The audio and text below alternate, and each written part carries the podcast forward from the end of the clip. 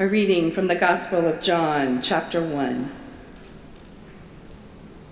In the beginning was the Word, and the Word was with God, and the Word was God. He was in the beginning with God. All things came into being through him, and without him not one thing came into being. What has come into being in him was life, and the life was the light of all people. The light shines in the darkness, and the darkness has not overcome it. There was a man sent from God whose name was John. He came as a witness to testify to the light, so that all might believe through him. He himself was not the light, but he came to testify to the light.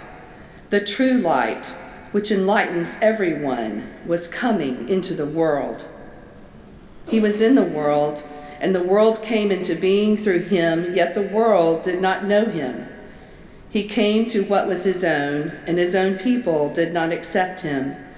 But to all who received him, who believed in his name, he gave power to become children of God, who were born not of blood, or of the will of the flesh, or of the will of man, but of God. And the Word became flesh and lived among us, and we have seen his glory, the glory as of a Father's only Son, full of grace and truth. This is the Word of God. Thanks be to God. John's birth story is filled with light and music like the majestic overture of a great symphony orchestra. Imagine the opening trumpet heralding like a chorus of Aaron Copland's fanfare for the common man, heralding the opening words and themes of this gospel. In the beginning was the Word, and the Word was with God, and the Word was God. What has come into being in him was life, and the life was the light of all the people. The light shines in the darkness, and the darkness has not overcome it. The light is shining. The light has a voice that speaks life to us and to all of creation. Like the light beaming from the star of Bethlehem in Luke's gospel, this light beams a transforming power that begins before the beginning. This light was present in the beginning when God created the heavens and the earth. The earth was formless, void, and darkness covered the face of the deep, while a wind from God swept over the face of the waters. And then God said, "Let there be light," and there was light. And God saw that the light was good. God created everything in the beginning for life and light and love, for companionship and for community. And during this Christmas season, we have sung over and over again and witnessed to these very things by way of angels and shepherds, and a donkey, and cows, and sheep, a holy family, and the wise men. But today we hear a different telling of the story of the light that has hands that hold us, and hands that heal us. The light which has a name, Jesus, the Son of Mary, the Son of God. The light has become flesh. This primordial word, which was in the beginning with God, a partner in creation, in relationship with God, and who is God, and now become human, like one of us, and lived among us. The same God who pitched his tent or tabernacled with the people of God as they wandered through the desert so long ago has taken up residence with us. Or as the late Eugene Peterson said, God has moved into our neighborhood. And we and Jesus, the light, conquers darkness and turns death into life. whether that's in an ordinary situation like a catering problem at a wedding that we read of in John chapter 2, or to the grief-stricken death of a family member like Lazarus, and like Mary and Martha, who grieve their brother, and to Jesus, who grieves his friend. Jesus the Christ beams transforming power wherever he is. And when Jesus is present, everything is changed. Nothing is ever the same. No one is ever the same after encountering the Lord. We have eternal life, and we are restored to the glory which our Creator God intended. And this light present with us, Emmanuel, God with us, compels us to bear witness to the light. Like John the Baptizer, we become a witness to testify to the light, so that all might believe in the true light, Jesus, full of grace and truth. So how can we keep from singing all of these songs of light and of life and of angels singing and stars shining, of the beginning of all things and of the birth of Christ, God made manifest in the flesh like ours? The music of Christmas has filled our lives for nearly 5 weeks now. While the majority of Christians and the community in our community, and maybe some of us, have begun to take Christmas down. Lights have been removed from doors, bushes, and trees, and Christmas trees are at the curb for recycling. Or here's hoping we have all heeded the instructions of our Earth Care team, as Alice mentioned, and made plans to take our Christmas trees to the Birmingham Zoo for recycling. But we are still singing of the birth of Christ on this second Sunday of Christmas, even as the world has closed up Christmas and missed the meaning of Christmas, which is not a season of the year, but a condition of a heart, of our hearts, and of us transformed. Our response to the light of Christ come into a world of darkness, of fear, of our anger, of our pain, of our hopelessness, of our despair, is to magnify that light to the whole world God loves, even as we may grieve our losses. We serve and we celebrate a Savior come into the world, the light that is the light of us and of all of creation. I participated in Illuminations, an Advent online retreat designed and led by writer, artist, theologian, and friend, Reverend Jan Richardson. She shared an insightful piece a couple weeks ago. In our praise of the one who saves us, we sing like Mary, our own Magnificat. My soul magnifies the Lord, and my spirit rejoices in God, my Savior. Our souls radiantly magnify, open wide in love, for love, and by love of God, and about love, the light of Christ.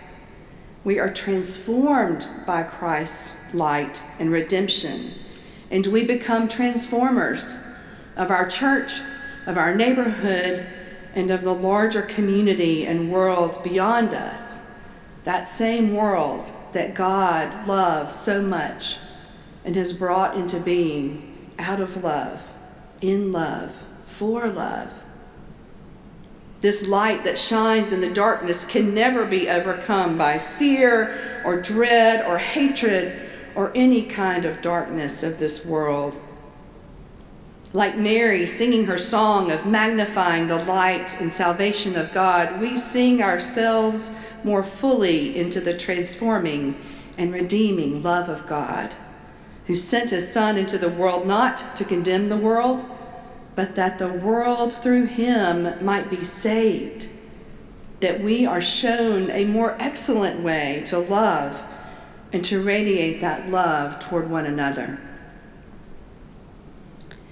And to be Christ's light bearers means to become like him, filling the hungry with good things, lifting up the lowly, and shining Christ's light so brightly that it overwhelms any power or principality that tries to put down the lowly, or bring fear and dread, or dismiss the poor.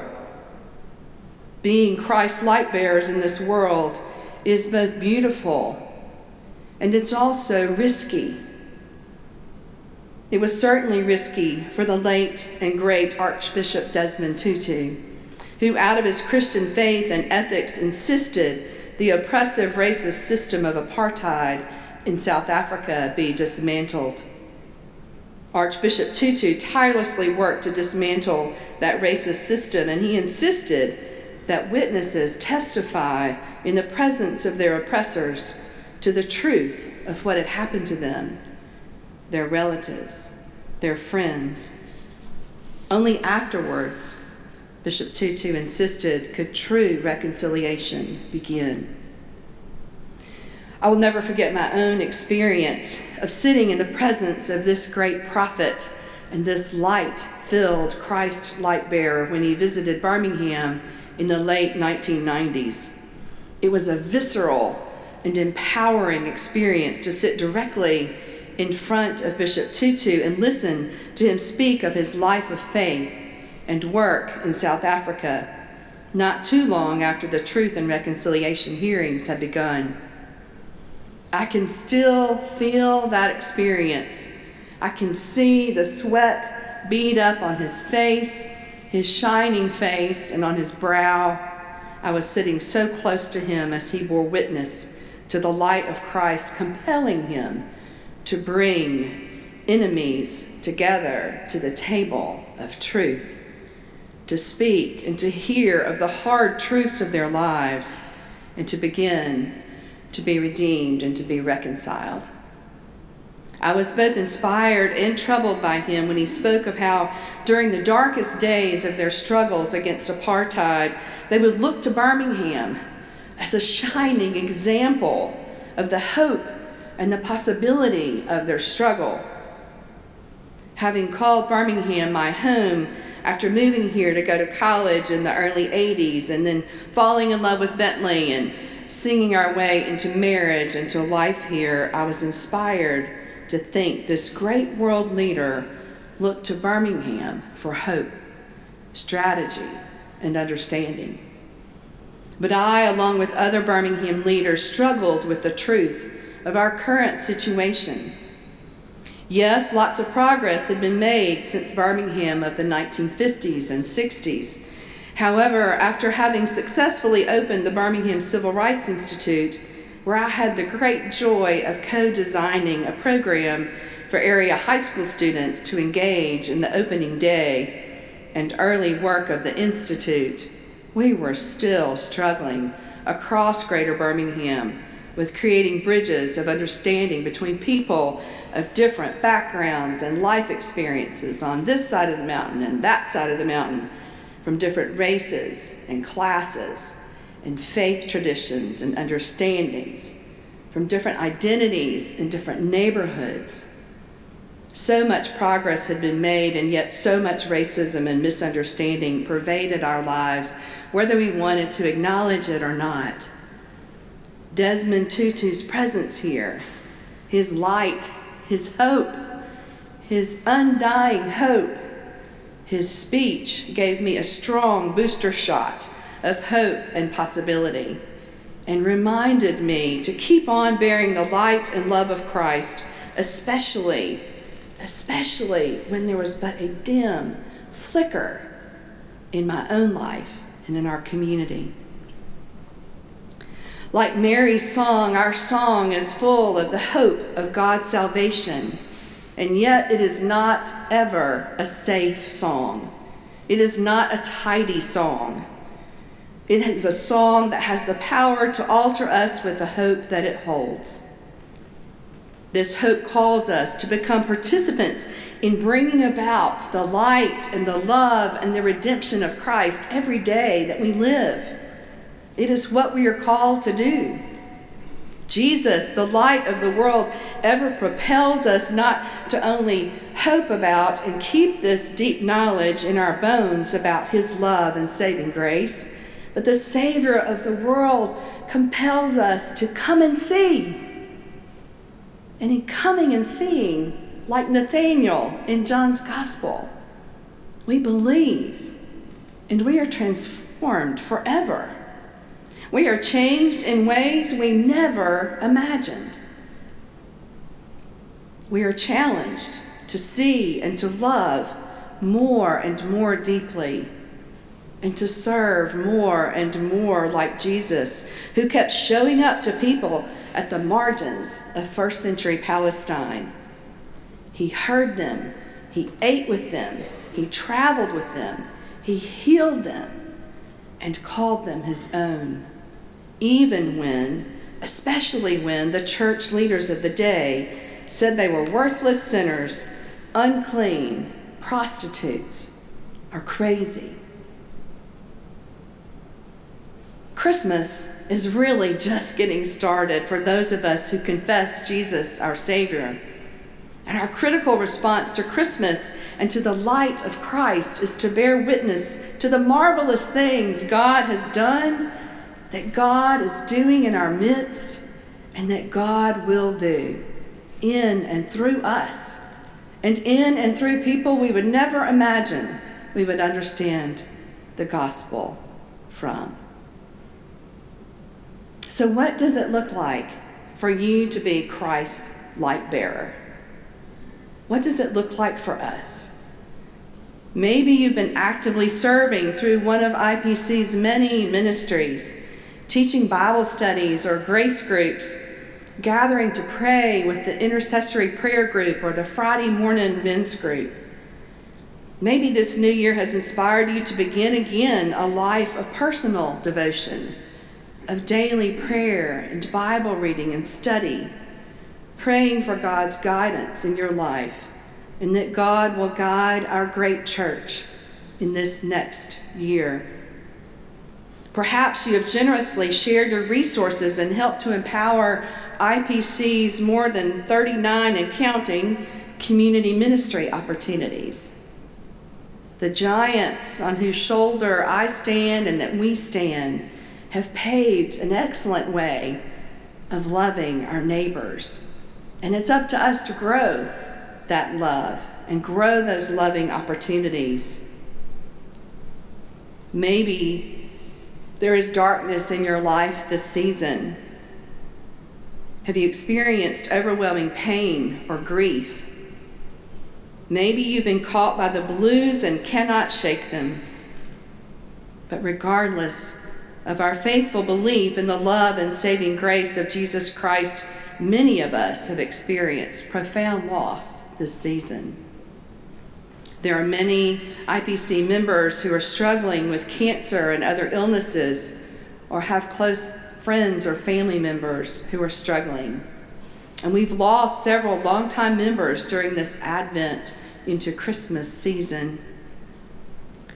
Like many of you, my life was profoundly influenced by our own Carolyn Crawford, who was a faithful prophet against many injustices, an incredibly intelligent woman who pored over, of all things, the Federal Register, because there wasn't an internet, and so she would pore over and study the Federal Register, gleaning policy information about housing and homelessness long before the internet was available for transforming community research and change, and so much more. She was also a friend and former roommate to an amazing writer and former Presbyterian missionary to China, Catherine Patterson, whose work she shared with me, and perhaps many of you have read of Catherine's work. I still read from Patterson's work somehow, especially during the Christmas season. And on the back panel of her book, Light of the World, Catherine Patterson writes, "The challenge for those of us who care about our faith and about a hurting world is to tell stories which will carry the words of grace and hope in their bones and sinews, and not wear them like a fancy dress. And this is what we are doing now during this Christmas season and into the coming week, when the revelation of Christ through the journey and the witness of the Magi, who are not at all like Christ and his people, the Magi, the Gentiles, who follow a star and bring us into the season of Epiphany. Meanwhile, we are singing our hearts out and singing and encouraging each other into testifying to and enacting wondrous love. Love with a capital L, love with light and with life within ourselves and beyond to our community. And the good news is we always get to start right where we are, right here, right now, asking God's guidance and direction into Christ-like and likeness. We seek to deepen our understanding of magnifying the light and love of Christ through prayer and acts of service with others, placing ourselves in greater proximity to people unlike us. And as we look to new possibilities for being Christ's heart, hands, and feet in the world in 2022, we already have so much to celebrate together here at IPC. In 2021, we practiced extreme generosity and extreme hospitality with our neighbors. Without giving a full account, I can at least share that at last count, by mid-December, our generous giving enabled more than 150 families to remain housed with needed utilities or transportation to jobs, doctors, schools, or medical, dental, tuition bills paid, and more. Additionally, some of the same families joined with many others as we enabled more than 2,200 grocery vouchers for neighbors in need across Greater Birmingham. And at last count, and by no means complete, more than 1/3 of our congregation engaged in hands-on service with more than 39 community ministry volunteer opportunities. You provided coats and Christmas stockings for children with our summer learning program and Thursday after-school program Liftoff. More than 100 members of all ages and from every group corner of IPC participated in a crop drop, recycling and sharing hundreds of bags of fresh produce with our neighbors who struggle with food insecurity. This life-giving effort also benefited our environment by keeping precious, sustainable produce from being wasted in landfills. Ask one of our wonderful members of the IPC Foundation Youth Grants team. They'll tell you the benefits about gleaning and sharing and crop drops. And the Earth Care team has plans for us to begin recycling No. 5 plastics, which aren't recycled in Alabama and which do presently fill our landfills with waste that could otherwise be recycled by friends at a local nonprofit, Community on the Rise, who have creatively designed a way to turn our No. 5 plastics, like sour cream and yogurt containers, takeout food containers, and other containers that hold things that we use daily, into household items made formerly by formerly unhoused women whose lives are being transformed even as they take those No. 5 plastics and transform them into cups and pots and clocks and plates, even earrings and Christmas ornaments. The more we follow the shining light of Christ, the more we sing of his love and saving grace, and the more we bear witness through our hands and hearts to that same kind of love, the more we grow into his likeness. But dear friends, let us not forget or become complicit to casting light in opposition to dark. As two wise women theologians, Reverend Barbara Brown Taylor and the Reverend Dr. Will Gaffney, have written, each in her different works, there are gifts to learn and to receive from the dark that one can never learn in the light. Light does not hate the holy, luminous darkness. Both are the abode of God. In this beautiful, complex season of Christmas turned to Epiphany, we celebrate the revelation of Christ, our Savior. God's love continually and continuously revealed in and through each of us. And our work has only just begun, full of light and life and hope.